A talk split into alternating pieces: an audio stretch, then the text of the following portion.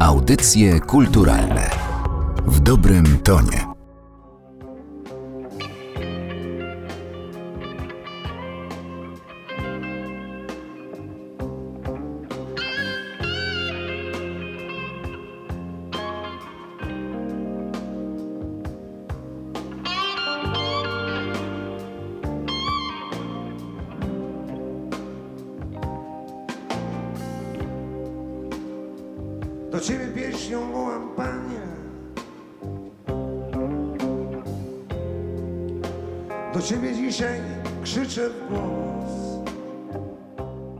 Mikrofonie Katarzyna Oklińska. Dzień dobry Państwu. Pierwszy raz w historii główna nagroda Festiwalu Polskich Filmów Fabularnych w Gdyni, współorganizowanego przez Narodowe Centrum Kultury, trafiła do reżysera filmu animowanego. Naszym gościem jest dzisiaj laureat Złotych Lwów 2020, które przed chwilą przez ekran komputera mi pokazał i teraz za chwilę znowu będę patrzyła na tę statuetkę. Wspaniały moment. Mariusz Wilczyński, reżyser filmu Zabij to i wyjedź z tego miasta. Dzień dobry. Dzień dobry, Proszę, pokazuję, tak to świeci się. Pięknie, pięknie świeci, ale ta informacja o nagrodzie, o, o tym, że ta statuetka do pana trafi, to bez wątpienia wspaniała wiadomość dla każdego twórcy, dla każdego twórcy filmowego, bo Złote Lwy to jedno z najważniejszych wyróżnień dla filmowców w naszym kraju, jeżeli nawet nie najważniejsze, ale domyślam się, że w pana przypadku nieco gorzka, bo film nie jest wesoły i, i, daje do zrozumienia, że może mieć pan żal do samego siebie.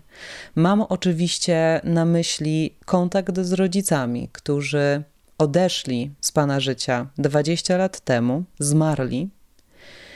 I pan tym filmem rozlicza się z tego czasu, który został utracony, którego nie wykorzystał tak, jak dzisiaj wie, że mógł wykorzystać? No, zaczęła pani poważnie.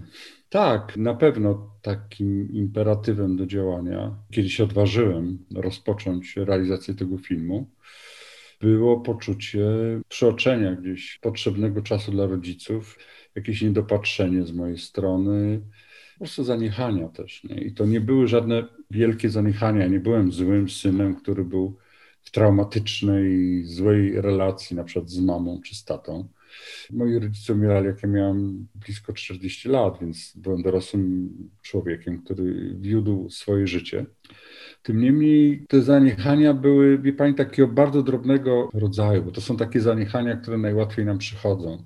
To było coś takiego, że miałem wpaść do łodzi do mamy, jak się słabo czuła, ale jakoś zawsze nie było mi po drodze, no bo bo miałem się spotkać z, z Tomkiem Stańko, akurat bo robiłem film, albo bo coś miałem do przeczytania, albo impreza jakaś, no po prostu życie, prawda? To sam trochę z ojcem, jak on leżał w szpitalu w Zabrzu. No i właściwie cały czas myślałem, że, że jutro pojadę pociągiem do Zabrza, tak, żeby go odwiedzić, no ale właściwie no to dobrze, no jutro, bo to był maj piękny, więc ja mieszkam w lesie, więc musiałem choinkę posadzić i tak dalej. I wie pani, to są takie malutkie rzeczy, bo to nie, nie są takie wielkie sprawy. Bo to ja nie o tym zrobiłem film, ja zrobiłem konsekwencji tych drobnych zaniechań. I o czymś takim, że zawsze sobie myślimy jutro, jutro. Moja mama zawsze mi powtarza, ja mówiłem, mamo, nie mam czasu. Nie? Ona mówi, nie, ty nie mów, że nie masz czasu, ty powiedz, że nie masz dla mnie czasu. I to były takie zawsze rzeczy, wie pani, wynikające z wiary, że zawsze jest jutro. Każdy, kto stracił kogoś bliskiego, to wie, jakiś smak, jaką ciszę, jaką głuchotę w sobie ma ten moment, kiedy nagle się okazuje, że jutro już na pewno nie będzie. I ja po prostu przeżyłem to, więc ja nie miałem jakichś ogromnych wyrzutów sumienia.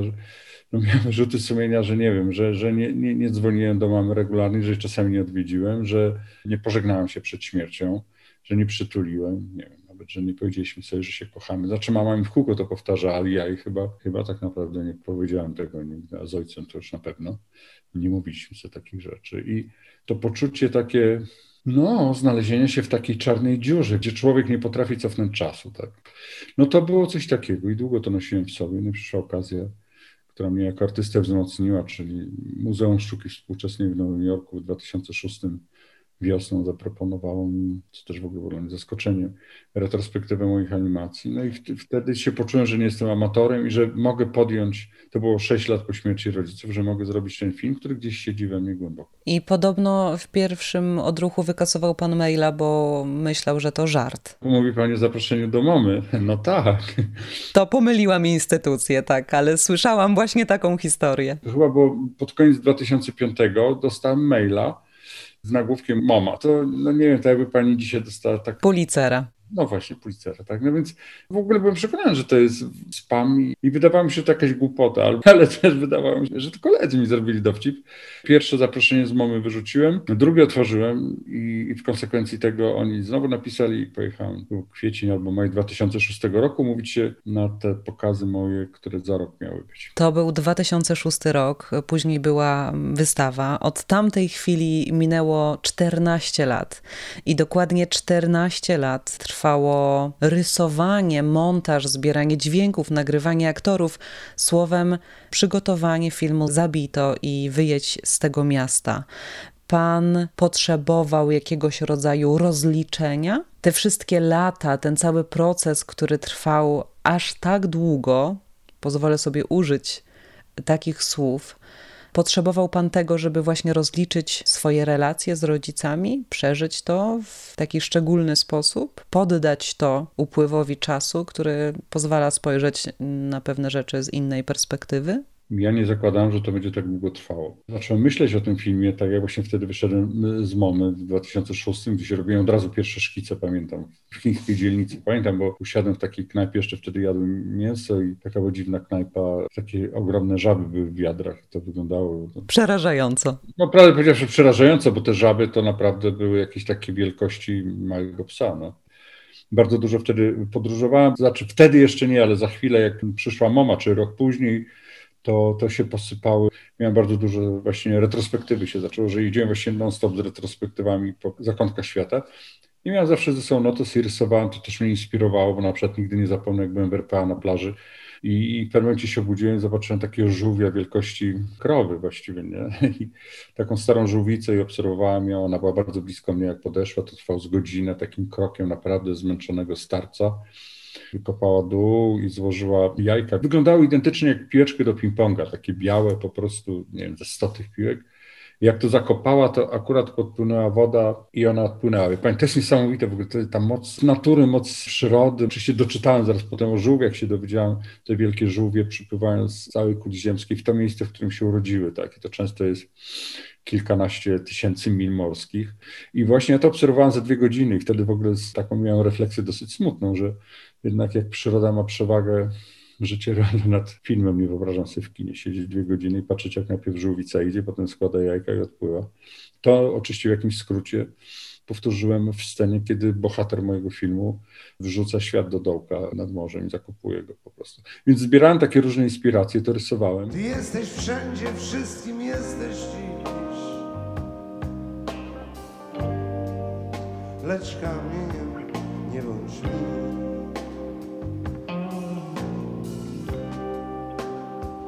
Do Ciebie pieśnią wołam, Panie.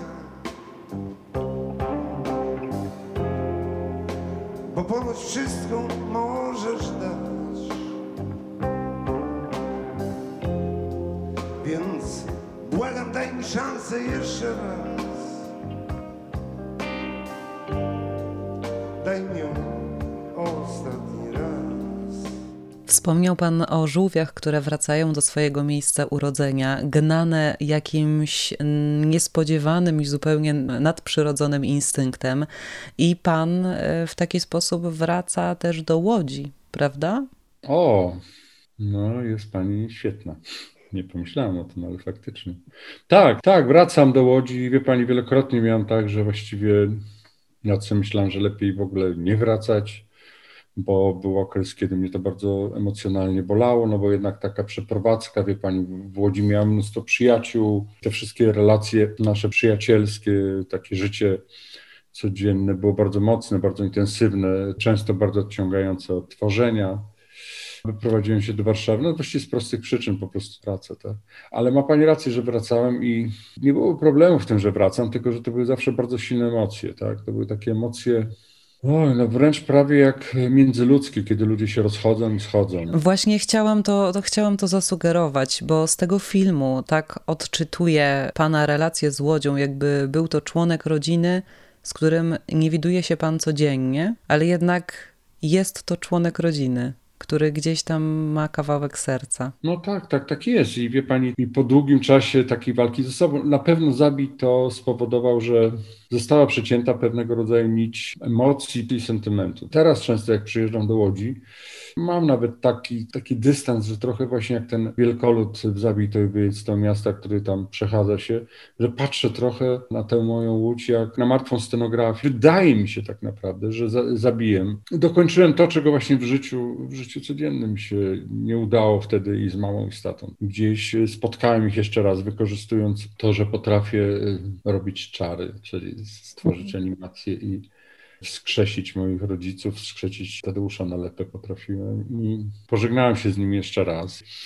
Wierzę w to, że są filmy, które mogą być takie interwencyjne, takie pomagać właśnie ludziom, no ale nigdy się nie spodziewałem, że to może być film animowany, który jest artystyczny, który nie operuje realizmem, tak? Mój film jest pewnego rodzaju umownością, jakąś poezją. Jest umownością, ale jednocześnie to, co jest w nim ujmujące i to, co chwyta za serce, to fakt, że pan nie broni się przed tym, że pojawiają się tam wątki autobiograficzne. Nie ukrywa pan tego, zupełnie się pan odsłania. Mariuszek jest Mariuszkiem, pozostaje Mariuszkiem. Bohater filmu to pan. Tak. Tak, no oczywiście mogę to tłumaczyć na kilka sposobów, ale to, co pani powiedziała, to jest prawda. Ja jestem bohaterem. Miałem z tym kłopot pewien, bo przyznam się, że, i mówię zupełnie poważnie, nie lubię sztuki opartej na takim wielkim krzyku artysty, że ludzie jestem nadzwyczajny, poznajcie moje życie, poznajcie moją historię.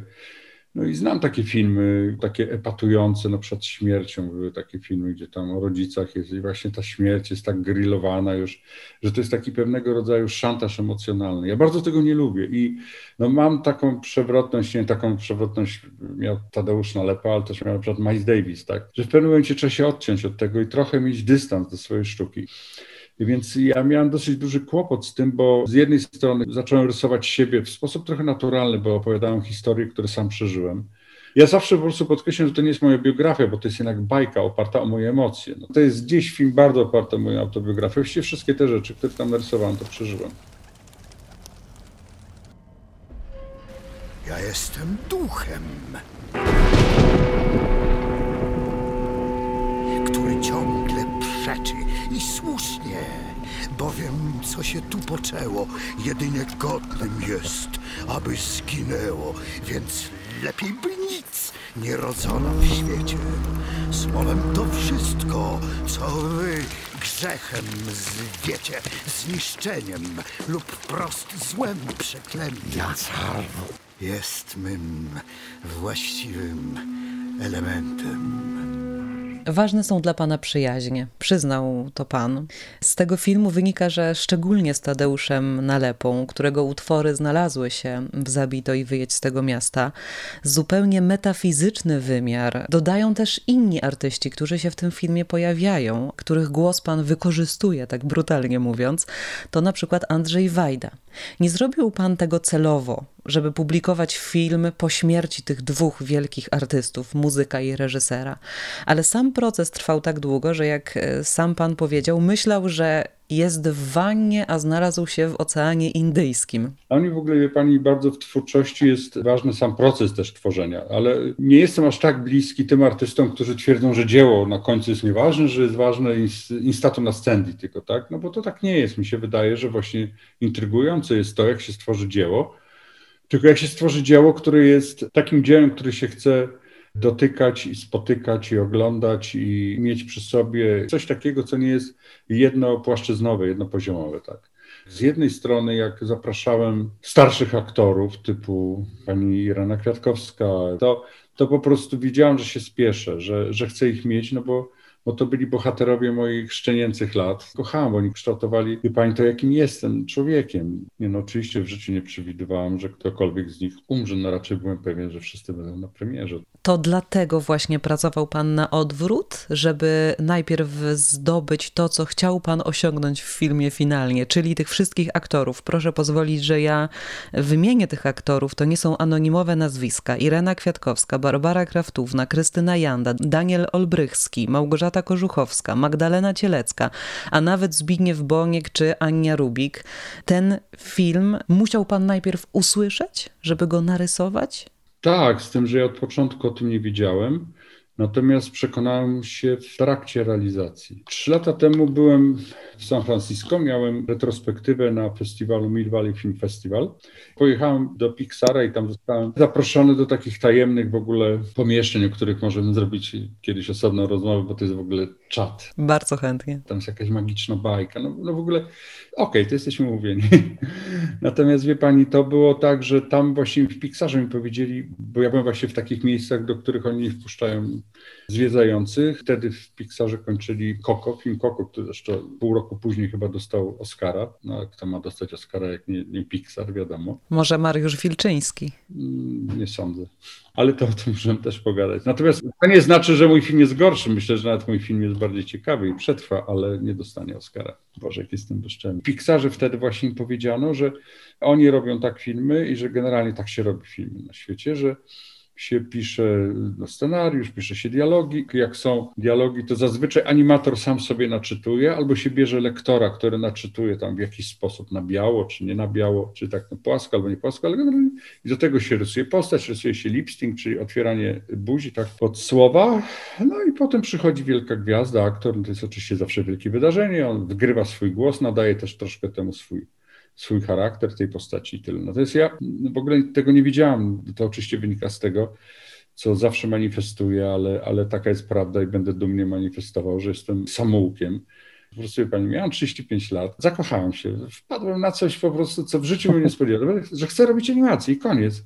I wtedy sobie pomyślałem, że okej, okay, no ale to żeby to była przygoda, tak naprawdę przygoda, to po prostu to nie będę w ogóle oglądał, zresztą za bardzo też nie oglądałem, to co robią inni animacji, bo mi się spodobał proces tworzenia, to, że mogę żywić ruch, a nie żebym zobaczył czyjś film i tak mi się bardzo spodobał. Po prostu to było coś takiego, nie? bardzo egocentryczne wyznanie, ale tak było. I, I że nie będę oglądał tego, co robią inni, to jest raz, a dwa, że nie będę się zapoznawał z technologią, nie przeczytam żadnej książki na ten i tak dalej, tylko po prostu będę w wieku 35 lat przeżywał historię dziecka, małego chłopca. Czy można? Słucham. Nadchodzi noc.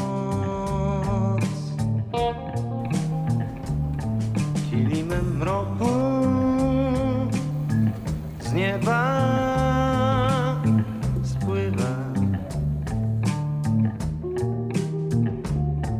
i dom twój i ścieżkę na której czekam w sobie Cześć. Koniecznie zadzwoń, jak dojedziecie. Wiele razy wspominał Pan o bajkach, o bajkowości, a może nawet o baśniowości w kontekście tego filmu. I świat rysunków, animacji daje takie szerokie pole wyobraźni. W Pańskim filmie tej wyobraźni nie brakuje, powiedzmy to sobie szczerze. To poważny film animowany, poruszający tematy bardzo poważne, tematy braku, samotności, żalu do samego siebie, do przemijania być może, a jednak znalazł Pan w nim miejsce na zabawę. To słowo ujmuje w cudzysłowie, zabawę obrazem i kokietuje widzów, bo ten film właśnie ma coś z baśni, żeby nie powiedzieć z bajki, w warstwie wizualnej oczywiście. Pewnie tak, tylko tak się zastanawiam. Wie pani, pewnie wynika to z tego, czym mówiłem, że, że cały czas byłem w tym takim pewnym kłopocie, jak opowiadać jednak film gdzieś o sobie, oparty o swoje życie. A z drugiej strony, jak nie terroryzować widza, tak? Tym, że teraz opowiem wam film o sobie, opowiem wam film o przemijaniu, o śmierci rodziców, o odejściu Tadeusza. Więc ja tego nie chciałem. Tak jak powiedziałem, nie lubię takich filmów czy takich dzieł sztuki. Więc to jest dziwne, stworzyłem taki film w sumie. Ale w pewnym momencie byłem spokojny, jak wprowadziłem postaci, no właśnie pani Ireny Kwiatkowskiej, czy takie komediowe bardziej, chociaż one nie są komediowe, bo mi się wydaje, że udało mi się w relacji między Kwiatkowską a Wajdą łamanym przez Marka Konrada, Markiem Konradem łamany przez Wajdą, jakby najpiękniejsze odcienie pokazać miłości. Mi się wydaje, że tam jest w ogóle zdefiniowana cała miłość, taka prawdziwa i z tego jestem bardzo dumny. Tak, tak, te sceny w pociągu są bardzo wzruszające. Nie wiem, że tutaj kokietuję widza, pani użyła tego pojęcie, no więc nie wiem. Powiem panu więcej, się zastanawiam, czy pan kokietuje teraz mnie. Ale w pana filmie w Zabito i Wyjedź z tego miasta pojawia się wiele elementów zwierzęcych. Rozumiem, że nie jest to przypadek. Pani, sami jesteśmy zwierzętami, tak mi się wydaje, i mamy podobne dusze jak zwierzęta, ja tak myślę. Nie jem mięsa. Kochałam mojego psa na przykład, suczkę Lusię, która się przez cały czas filmu, od początku do końca siedziała tutaj zawsze u mnie na ramieniu, jak ten film. Umarła bardzo krótko przed premierą w Berlinie. To zresztą spowodowało, że mimo, że już taśma była właściwie wysłana, otworzyłem jeszcze raz puszkę i tam na ostatnim ujęciu miasta, kiedy wjeżdża tramwaj i miasto się zapada i potem już jest na plaży akcja, to napisałem na murze Lusia i tramwaj wjeżdża, to zasłania to, ale ja wiem, że to jest i to już przetrwało na wieki wieków. Zwierzęta są mi bardzo bliskie i Lusia umarła, minął, mam ze schroniska adoptowaną Annuszkę. Ciężkie życie bardzo, no takie, że przez pierwszy miesiąc, jak ją brałem na ręce, to siusiała ze strachu. No. Ale już jest okej, okay, już nie siusia, już jest szefową. mam też drugiego pieska, który był ślepy, którego ludzie wrzucili do rowu z łapnem gaszonym, Cesie. Cesia ma imię na cześć brata Tadeusza Nalepy, który się nazywa Czesław Nalepa, bo Tadek zawsze mu, mówił mój brat Cesiek.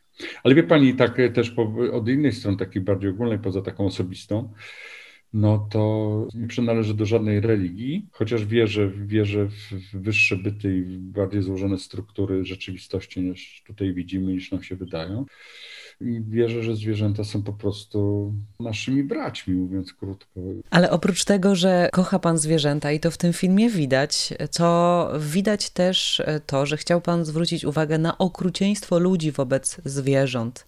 Tam jest taka scena, gdy pani w sklepie rybnym, z tego co pamiętam, głosu tej pani użycza Małgorzata Kożuchowska. Genialnie użyczyła. W pewnym momencie zamiast ryby z jakiegoś pojemnika wyciąga człowieka, którego patroszy, przygotowując do podania klientce. Ta scena mną wstrząsnęła absolutnie. Teraz myślę, że ta świadomość zadawania śmierci chociażby rybą, tak, w okresie świątecznym, ileś lat temu była mniejsza, jakieś rysowałem taką kolendę wśród nocnej ciszy, to w ogóle to było na porządku dziennym, że żywe ryby wsadzano do, do worka foliowego, ktoś z tym szedł godzinę z tą rybą. No, no w ogóle takie męczarnie, nie?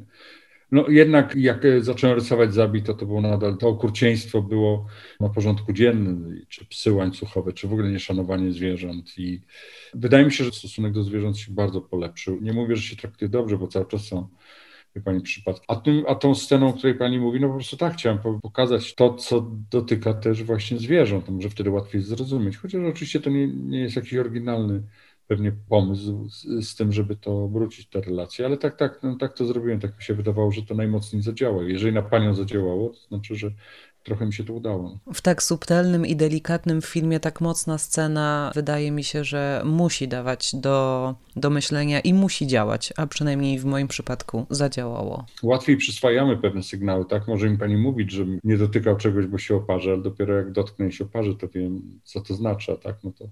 Więc tak, chciałem takiego oparzenia, nie? Dać ludziom. Nie? A, do wieczora to jeszcze sporo czasu.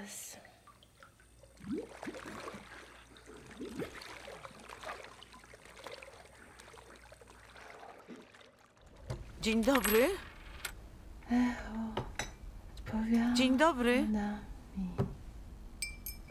Ta, ja tylko.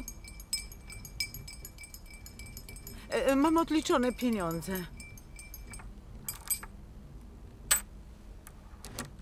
Ale bardzo proszę, tramwaj mi ucieknie. Mam naprawdę, mam równo odliczone. i-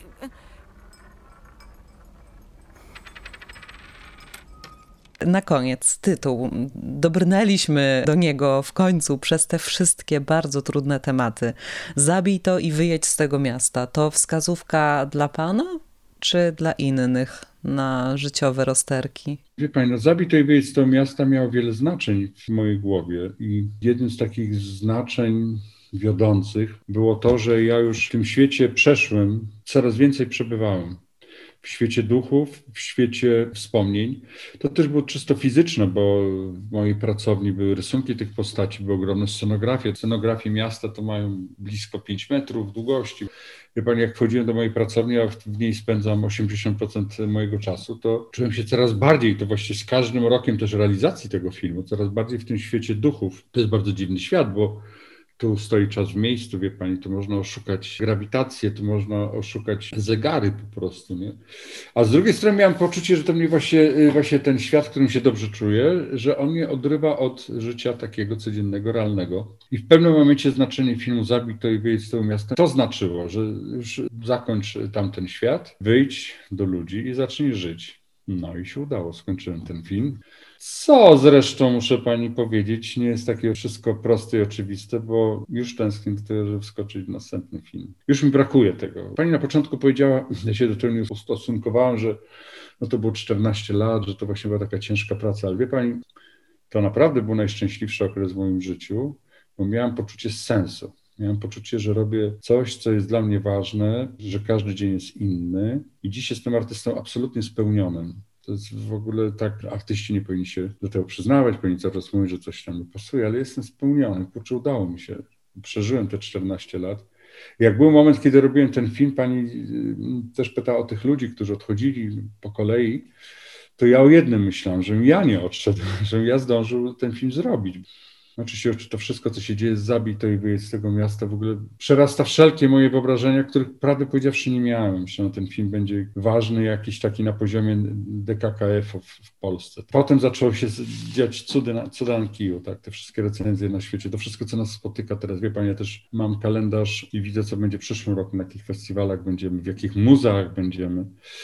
I te złote lwy, no to przecież to jest jakiś, Państwo, te złote lwy, to ja sobie wróciłem z tej uroczystości z tymi złotymi lwami, to po prostu otworzyłem sobie Wikipedię, Złote Lwy i pierwsza pozycja Adam Hoffman, a potem Andrzej Wajda, Ziemia Obiecana, a potem, wie pani, no nie wiem, Pawlikowski, no, no i tak, jesteśmy, mam, mam, mam, mam Złote Lwy za zabitej wiejską miasta.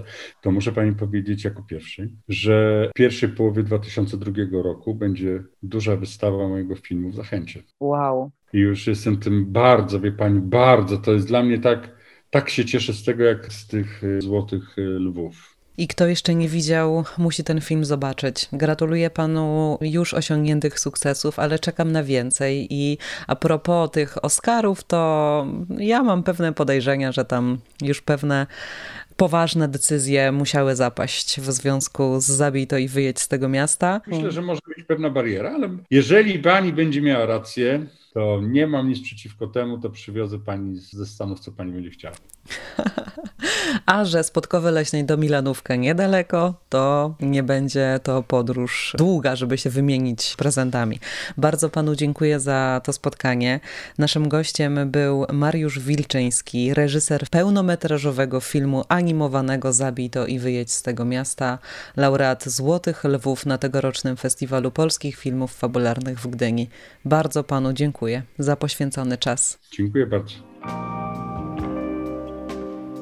Wystarczy, żeby skinął ręką. Wystarczy jedna twoja myśl. A zacznę życie swoje jeszcze raz. Więc o boski błagam